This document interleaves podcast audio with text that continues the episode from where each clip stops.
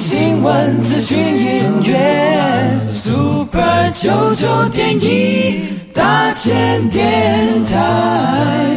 无所不在。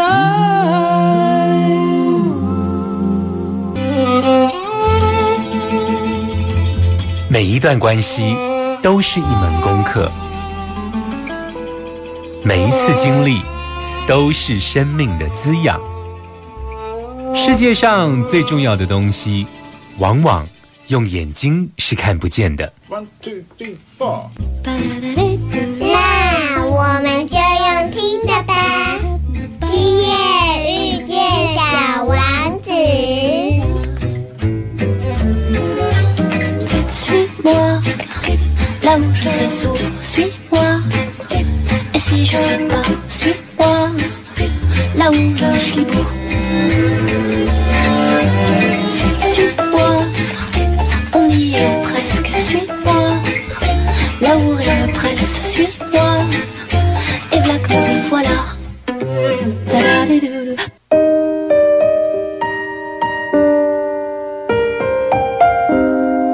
欢迎收听《今夜遇见小王子》。每周六晚上八点，周日晚上九点，阿光会准时在 FM 九九点一大千电台与你相遇哦。台湾啊，从古就被称为昆岛，昆岛就是大鱼的意思，所以台湾本来就是一只大鱼。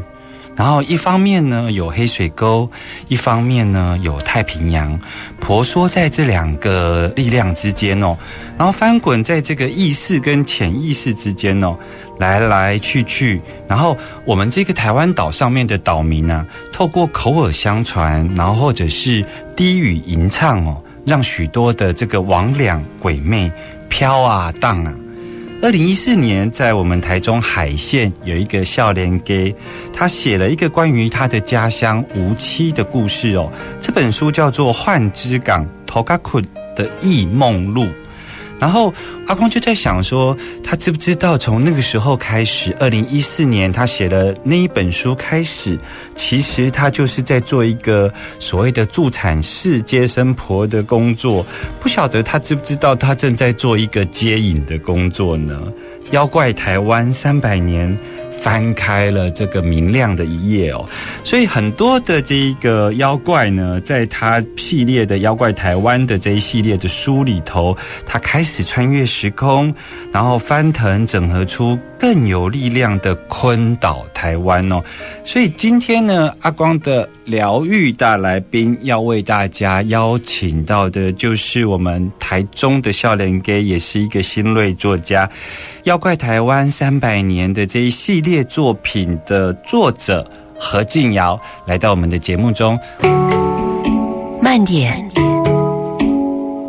慢点，慢点，让灵魂跟上我们的脚步。欢迎疗愈大来宾。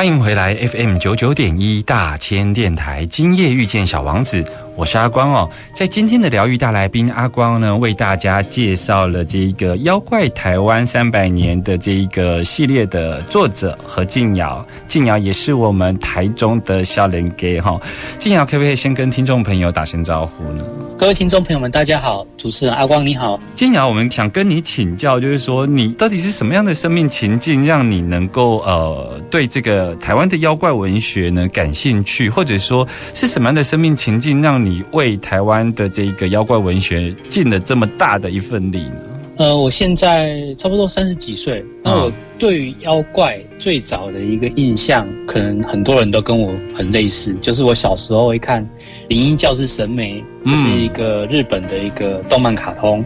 那我还印象很深刻的是《犬夜叉》。嗯那当然，鬼太郎可能大家也会了解，但是我在我的小时候还没有参与到。那我小时候印象很深刻，就是这两个日本所做的这个妖怪的动漫，那它算是影响我很大。但其实我一直都不知道它影响我很大，因为我只是把它当成是一个很有趣的故事来看。然后慢慢长大嘛，然后求学，我到了台大的外文系去读书，因为我一直以来都对文学感兴趣。那后来到了清大的台文所读书，其实在这个时候我都没有对妖怪这么的感兴趣，嗯因为我本身算是对于历史感兴趣，是这是最大的。对我来讲，这是一个很重要的一个焦点，也是我写作的一个算是一个使命，就是我希望可以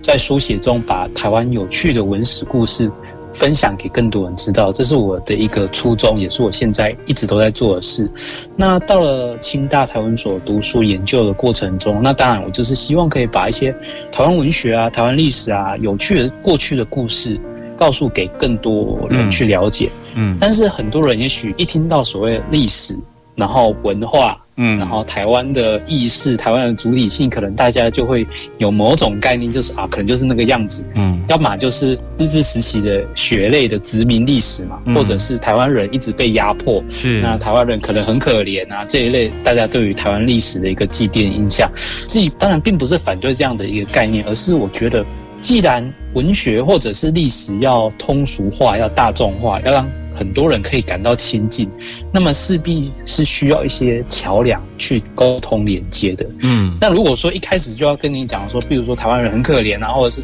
台湾人的这个历史是不断的受到殖民压迫、啊，荷兰人啊，然后各种的政治的角力，可能有些人就觉得哇，这个头痛嘛，你这个你要去了解什么一八九五年啊，或者是什么林爽文事变啊等等的这些故事的时候，你可能会先有某种的压力放到你的心上。嗯这其实也是我一开始接触所谓的台湾文史故事的时候，最刚开始的一个印象。那当然后来就没有这个印象，因为我后来才发现，原来从文史的这个世界跟我想象完全不一样。嗯所以我在想，要怎么把这些文史故事，其实简单来讲就是一种包装，或者是一种有趣的方式说故事的方式，让更多人了解。嗯那什么样子是有趣的故事呢？就是我在搜索啊，然后调查过程当中，我才发现，哎，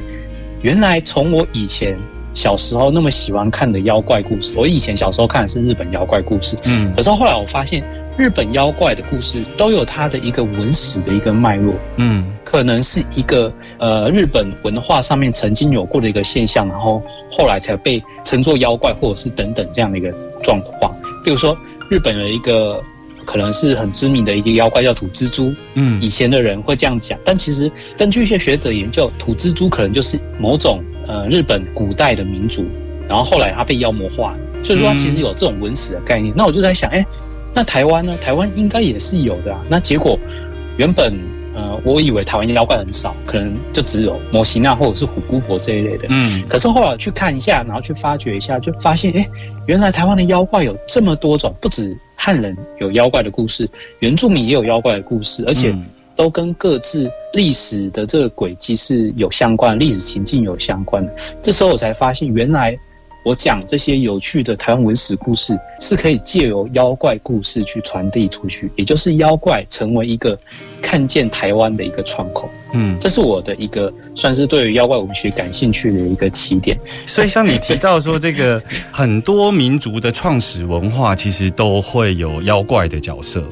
那这个创始文化就是说，台湾其实是一个岛国，所以它像台湾其实受到很多所谓的移民文化的影响。所以像你刚刚提到说，你你包括这个神媒教师啊等等的这种从日本来，这对于妖怪。我其实想谈的是那个历史的主体性啊，就是说从以前可能所谓的大中国史观啊，就是说他可能以前写历史的可能是统治阶级在写。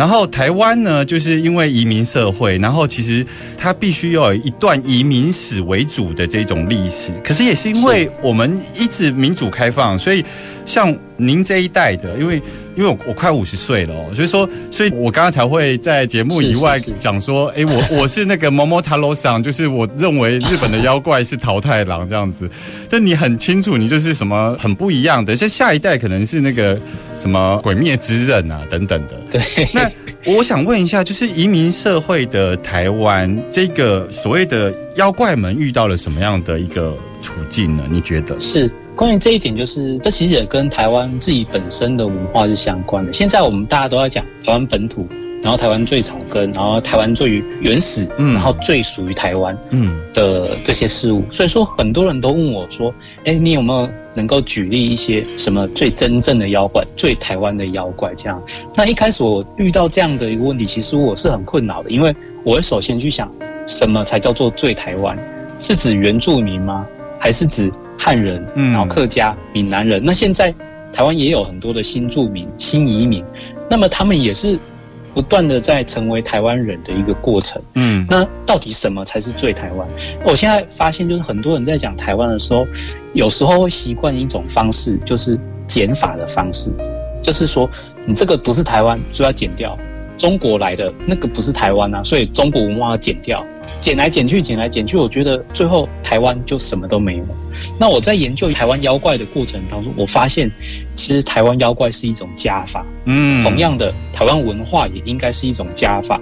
台湾是一个岛国，就像阿光您说的，台湾是一个岛国。这个岛屿为什么是一个岛屿呢？岛屿就是很多人都可以来到这座岛，然后在这座岛上面生根发芽。那不同的族群会有不同的立场，有可能是原本的这个住民就是原住民族，那也有可能是汉人移民的。那当然现在就是有新移民，那不同的移民啊，或者是不同的族群就在这个地方生存。那我觉得这些文化都是属于台湾。那同样的，在这个文化各种族群不断的交融啊，然后可能彼此是摩擦，很多时候都是流血冲突的时候，其实常常就会出现妖怪。在台湾的妖怪故事，有时候是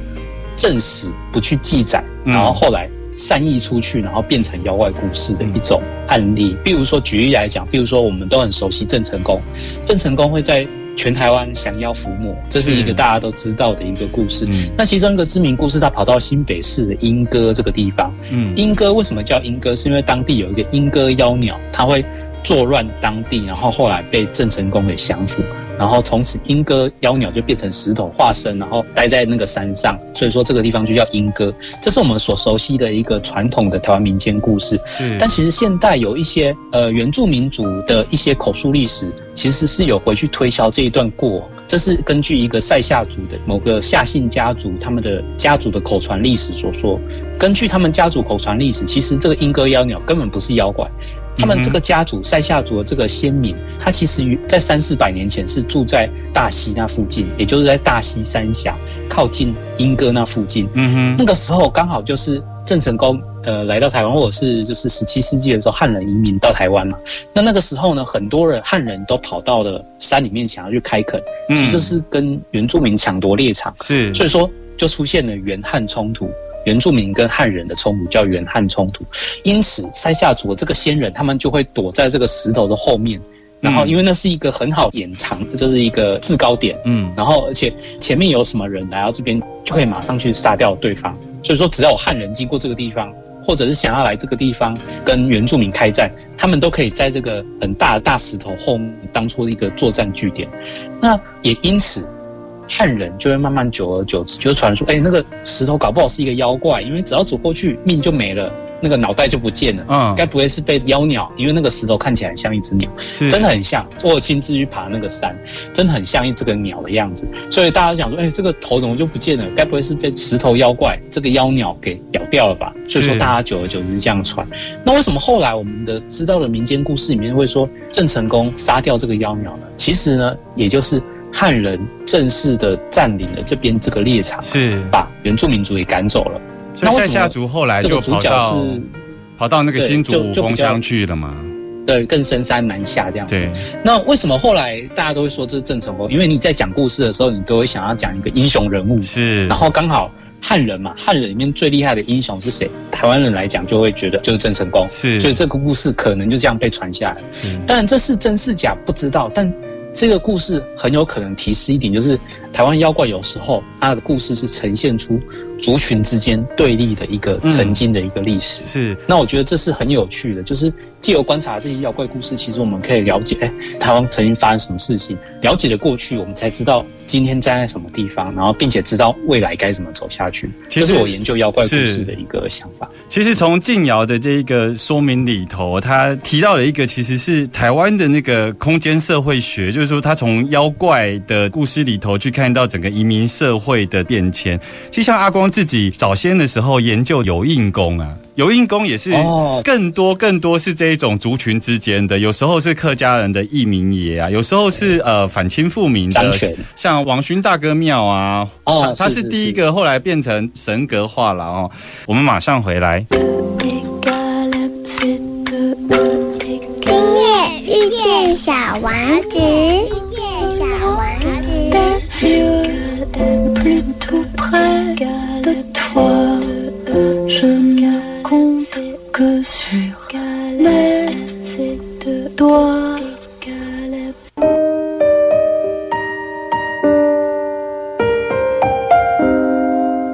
继续回来 FM 九九点一大千电台，今夜遇见小王子，我是阿光。在今天的疗愈大来宾，阿光为大家介绍了妖怪台湾系列的作者何静瑶哦。静瑶刚刚跟我们聊到了，包括台湾作为一个移民岛国呢，对到底什么是台湾妖怪做了某些阐述跟澄清哦。那我接下来其实要问静瑶，就是说我追踪你的书籍有一段时间了，就是说呃，你算是还蛮有系统的在透过考究啊，透过乡野的访谈，然后还有加上你自己的编串啊哦，你其实做了一个动作，就是你甚至找了一个漫画家来帮忙把这些妖怪具象化，因为一般来说，即便像我们所理解的摩西娜啊，或是红衣小女孩啊，其实大家各自看到的版本不太一样，然后大家口耳相传，然后大家加油添醋，大家能够感受到的五官体验其实都不一样。那你其实是找了一个漫画家，然后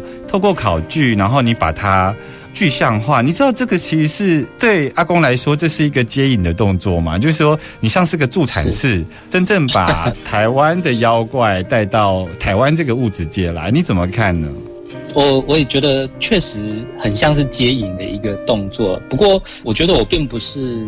最先开始做这件事。嗯，最近开始做这件事，可能在几百年前的台湾就出现了。怎么说那它是什么形式的出现呢？嗯，它是在出现在台湾的纸钱文化里面。哦台湾的纸钱有分很多种，有分金纸、银纸跟纸钱。我们可能比较熟悉金纸、银纸，因为金纸就是简单来讲给生命的，嗯银纸就是冥纸，就是给孤魂野鬼、灵魂用的，嗯就是阴间的。那还有一些不属于金纸、银纸的纸钱是有很多种。那纸钱的有一种类型叫做外方纸，外方纸大意叫做寡红爪，就是寡红。那为什么叫做寡红呢？外方的意思就是指外在超自然界，我们无法直接接触到的那些那些，就是我们现在是物质界嘛。然后在台语里面，外方指的是那些超自然的世界。那外方指是要做什么用的呢？嗯外方子的意思就是说，借由外方子的功能，人类可以跟外在的无形的这些超自然的灵异的存在，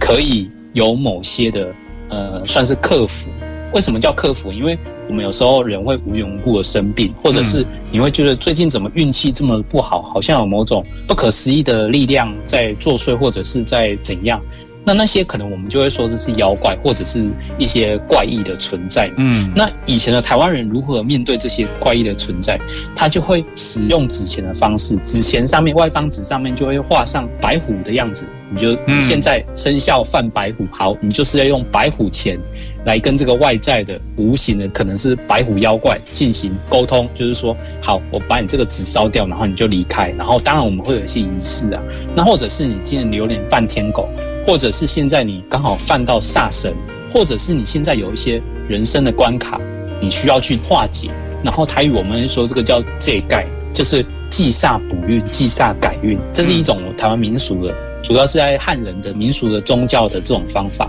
那这种方法面用的一个重要的道具就是叫外方纸，这是一个黄色的符纸，上面会印一些把这些怪异的存在具象化的一种形象，比如说白虎，就真的会画一个白虎。对，你现在犯了黑虎，上面就画了一个黑虎。那你现在被五鬼缠上，或者被煞神缠上，他就会画上这些东西。所以说，以前的人其实也有在做这件事情，把嗯这些无形界的妖怪或者是神煞具象化。那它当然是非常神呃具有实用性的，因为以前的人就是借由这个方式来去跟外在这些妖怪沟通，请他们离开，不要去干扰我们活人的这些世界，然后妖怪不要再作祟。所以这算是一种买入钱啊，也可以这样子来讲。有一些外方子，我曾经看过，甚至上面会有提供马盔甲。哦，你觉得像五营五营兄弟其实没有具体是属于哪个神？那像这一种这种五营的那边，其实也算是你现在讲的这种概念，对不对？是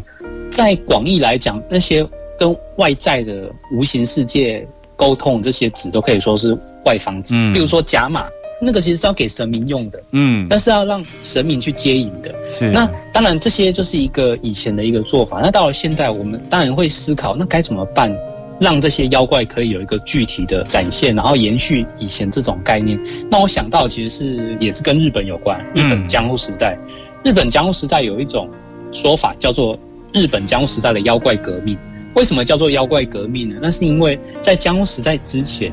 那些日本妖怪的故事，其实也都只是存在民间的宗教习俗，就像是我以前运用外方子那样，嗯那只是一种实用性的，然后是要去真的要去解煞改运，让人类产生有一些和平这样子。那但是江户的妖怪革命是发生了什么事情？江户时代。跟就日本先前时代不一样，先前日本是一个战乱的一个时代，江户时代是很和平的。嗯和平就代表说大家会开始赚钱，因为嗯都和平了嘛，所以说江户时代是一个中产阶级崛起的一个时候。那中产阶级崛起之后，人的有了钱要做什么？就是要娱乐嘛。嗯那娱乐该怎么办呢？这时候妖怪变成一个很有趣的一个元素，因为它外表有趣，然后可能也有超能力，所以说它就变成了各种娱乐业非常喜爱的一种元素。所以说。你说相声啊，那个落语啊，或者是歌舞伎啊，或者是绘画，绘画就叫做呃那个服饰会，嗯。然后各种在音乐艺术啊，或者是绘画啊、表演艺术啊等各种艺术层面，妖怪开始进入这个产业，然后并且被具象化。是。所以说，我们现在看到很多日本妖怪形象，都是在江户时代的时候被当时的人所画出来，然后所描绘出来，然后经过一代一代的改良，不断的成为现在我们的样子，一直到现代最有名的就是鬼太郎水木茂先生的鬼太郎，嗯。他让算是集大成，把以前这些传统的妖怪的具象化元素，然后重新再现于现代。嗯。那所以说，我在想，现在如果说要去复兴台湾的妖怪文化的话，其实可以去学习日本妖怪时代的这个妖怪革命，是。就是让妖怪这个元素频繁或者是多变的出现在各种的艺术场合，比如说在音乐，对。比如说在绘画，比如说在电影、影音上面，或者是各种不同的艺术领域上面。对那当然，文学也是一种。那这也是我正在做，就是写文学小说。那当然，文学小说就是我觉得这是一个很有趣的一个方向，可以去进行。其实你刚刚讲到那个江户时代，的确是这样。因为我是对妖怪没研究，可是我是有去研究所谓的富士山的山神信仰。其实爬富士山的这个动作啊，它为什么那是一个中产阶级崛起的年代？是因为从那个时候开始，有一些非贵族的人可以去爬富士山。以前的话是没有办法，一方面它是圣山，然后它有禁忌。那其实从江户时代开始，有一些所谓的地主或中产阶级的崛起，他也开始学习那一些所谓的藩主啊，或者是所谓的贵族去爬富士山，他也造就了富士山后来它的多重性的一个信仰，包括艺术层面。所以我们会看到赤富士啊，各种都是从江户时代那边开始大量的有富士山信仰。那你在讲到这一个江户时代，可是你其实是更有意识的结合了舞台剧、音乐创作，然后甚至于包括也协助了公视拍的这个《妖怪人间》系列等等的哦。其实妖怪是这样子，就是说，它如果存在一般人的口口相传的时候，其实会让人感觉到恐惧。但是它如果角色被定位了，它出现在比方说原住民的创始神话里，或者是它出现在你的文学里，或出现在某一些所谓的舞台剧里头，那它呢就很有可能会产生一种疗愈的这一种力量哦。其实像我们最近日本最红的这个《鬼灭之刃》啊。他有很多人在谈说，他其实可能是在谈一个鬼怪界的修复式正义啊。所以，呃，你怎么看？你这样把妖怪正式接引到，尤其你跨界合作，把这个力量整合，你觉得透过你的文学可以怎么样悠游在这个妖怪神话里头得到疗愈呢？是，那我是写小说的，嗯呃，文字工作者这样。那当然，我也是希望用小说、用文字的方式，去让台湾历史文史的故事，或者是妖怪故事，让更多人知道。那当然，我也知道我自己力量有限，所以我就从以前一直在想，那我该怎么样子把我觉得这些有趣的故事分享给更多人知道呢？那当然，我写小说可以一直写，但是有没有什么比写小说更有效率的方法？嗯，那这时候我就想到了，那不如就公开我自己的妖怪笔记好了。所谓的妖怪笔记，就是我在写小说的过程中，我不断去搜查、搜罗台湾历史上到底曾经有过哪些妖怪文献，或者是妖怪传说。那那些当然都是我就是想要运用在小说创作上面的素材。那当然这是一个很庞大的资料库。那后来我就觉得，嗯，那不如就把这个资料库分享出去。让更多人可以知道台湾文史上面有这么多有趣的妖怪故事跟传说。那这样子的话，不止在文学上面，也许画漫画的，或者是舞台剧表演的，或者是音乐上面的艺术工作者，就是各种领域的工作者，都可以自由去使用这个资料化。嗯那这样子是不是可以让台湾妖怪的故事更为人所知，然后让台湾的有趣的这些故事，呃，让大众更清楚？所以说，在这样的想法之下，才出版了《妖怪台湾》的三部曲。是那就是目前已经出到第三本书了。那前两本书算是一个文献的考察书，然后第三本书是有实地的田野调查，就是跑到台湾各个地方，然后离岛去调查各种的妖怪故事，所以会附上很多的照片。那就是希望这样子，然后让更多人知道。我想也是因为这个过程，我的观察，我才会用助产士或接引这样子的概念来提，因为你你把它具象化之后，让它能够稳定下来，成为一种素材。当它成为一种素材的时候，在不同的艺术领域、不同的创作领域，可以依着这个为基准，再去发展出新的样貌来哦。我觉得这也是我我为什么会从接引的角度来看。就是你一路走来，从创作，然后到现在，就是横向的提供这些素材给不同的艺术家，去让它长出不同的这个原来的一个生命哦。我们马上回来。égale MC 2 égale 今夜遇见小王子，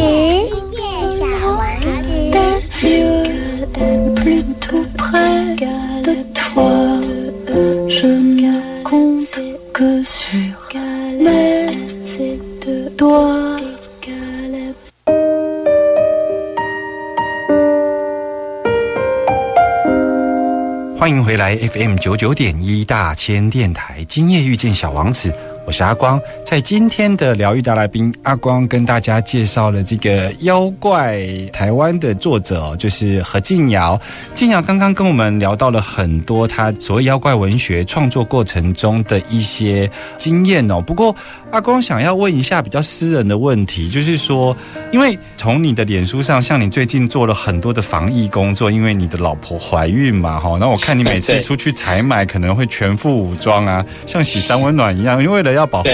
怀孕中的太太。对阿光来讲，尤其阿光在做相关的身心灵考究或宗教研究，觉得你太正常了。一方面是。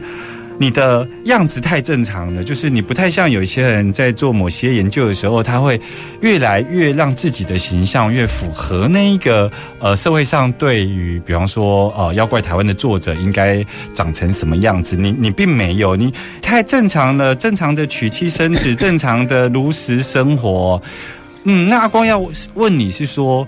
嗯，那你是否真的有跟妖怪相遇的经验呢？对我来讲，妖怪的诞生有很多很多种的方式。那其中有一种比较大量的一种类型，其实妖怪可能是借由人的想象嗯创造命名出来的。妖怪之所以被创造出来，是人想要去解决某些生命的一些难题。那有时候是因为误解或者误认，把某种存在然后误解为妖怪，可能会有这种现象。那当然还有其他很多种不同的现象。至于你说到有什么样的个人的这样的想法，那我自己写创作、写小说，当然就是一个虚构化、一个创造，算是一个幻想的一个世界。嗯那但是如果说要提到真实的情况的话，那当然。像我的小说里面，其实我基本上都是一个幻想的世界。比如说，我现在的小说《妖怪民歌录》，嗯它是一个台湾妖怪在台湾各地算是组成乐团，然后去对抗邪恶，算是呃让大家知道妖怪故事的一种存在。那当然，这是一个虚幻的一个有趣的奇幻的、冒险的幻想故事。嗯那至于跟我人生真实经验的话，其实我本身应该是没有那种特别的体质。嗯那这样的类似的经验其实也蛮少的，不过确实是有啦。例如说我在国高中的时候，我以前住的家，我现在已经搬家了。那我国高中的时候住的家是另一个透天处，嗯那我住的地方是三楼的房间。那我刚住进去差不多一两年的时候呢，然后就会听到房间的隔壁右边的墙会传来弹弹珠的声音，就很清脆哦，弹弹珠的一颗一颗康的那样的一个声音。嗯因为我小时候住三合院，嗯很喜欢玩弹珠，所以我很清楚哦，那个就是玩弹珠的声音。那我想说，哦，隔壁刚好有小孩，所以可能就是他在玩。然后嗯，我觉得还蛮不错的。那后来不久之后，换左边的墙壁出现弹弹珠的声音，那我就觉得很奇怪，因为左边的人家我记得是没有小孩子在的，嗯那为什么会玩弹珠？嗯嗯，我就想说，是现在正在流行玩弹珠吗？嗯 但是那个玩弹珠的时候是我小时候啊，现在还有吗？我觉得很奇怪。那就这样子过了好几年，然后我当然就不以为意。然后某一次，我才终于知道那个不是隔壁人家在玩弹珠的声音，因为某一年我听到的声音是从我楼上传来的。嗯，我们是透天厝，所以说整栋房子都是我们家。对，那四楼是神明厅，然后在那个时间点，那个是晚上，不可能有人在那边。我们家也没有弹珠，为什么会从上面传来好几声玩弹珠的声音？嗯我就吓一跳。那当然不是很惊吓，因为那个声音已经陪伴我很多年，我都习以为常，就想说是隔壁人家在玩弹珠，嗯所以我都觉得没什么事情。那我当然觉得很奇怪，原来那个不是别人在玩弹珠。后来我就上网查资料啊，然后询问别人啊，才发现我原来也有还蛮多人遇过这种事情。然后有人认为这个其实是算是鬼怪嗯在玩弹珠的声音，有人是说这个是得吉柱的声音，嗯就是我们台湾的一个民俗信仰得吉柱的声音。对，当然有很多不同的说法，然后有一些人会说是灵异的说法。那我也看到中国网友的说法，中国网友是说。这个是在以前盖房子的时候，工人为了要防止附近的孤魂野鬼不要来干扰，所以说就放弹珠在附近，让孤魂野鬼去玩弹珠，然后不要来干扰盖房子。是，然后呢，结果盖完房子之后，孤魂野鬼不走，就在那边一直玩弹珠，有这样的说法。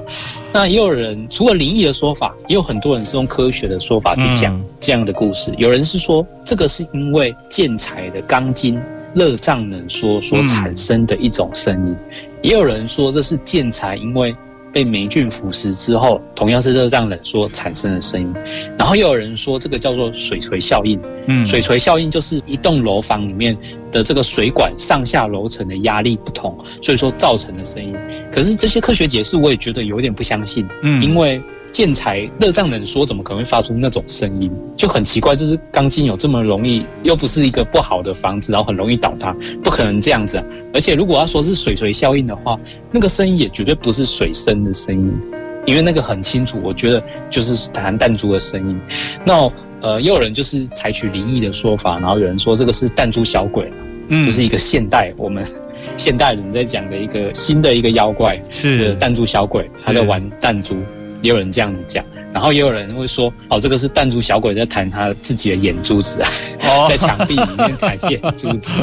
也有这样子讲。当然，这是一个妖怪说法。那我自己本身的想法呢，其实我一直以来都对于这件事情是半信半疑的。嗯我对于科学解释我不满意，那我同时因为我个人的信念理念的关系，我又对灵异的说法有点半信半疑，不知道是真是假。对，所以就在这样的一个状况，那我现在当然已经离开那栋房子已经五六年了。那其实我现在对于这件事情，我会觉得害怕吗？其实不会，我反而嗯感到更多的情绪是一种怀念。是，因为以前在那栋房子里面，他陪伴我度过了很多读书的夜晚。那现在在新房子已经没有这个声音了，所以说我其实是带着怀念的一个心情在怀想这个弹珠小鬼的故事。嗯，今天非常谢谢静瑶来到阿光的节目，接受阿光的采访。刚刚静瑶其实用了一个我觉得还蛮温馨的故事做结尾，或许这就是妖怪存在在我们彼此的生命经验里头最特殊的地方。它可能不能验证，却真实的出现在我们的生命经验里头哦。小王子说：“只有用心灵才能够看清事物的本质，真正重要的东西是用眼睛所看不见的。”我们下周见喽，拜拜。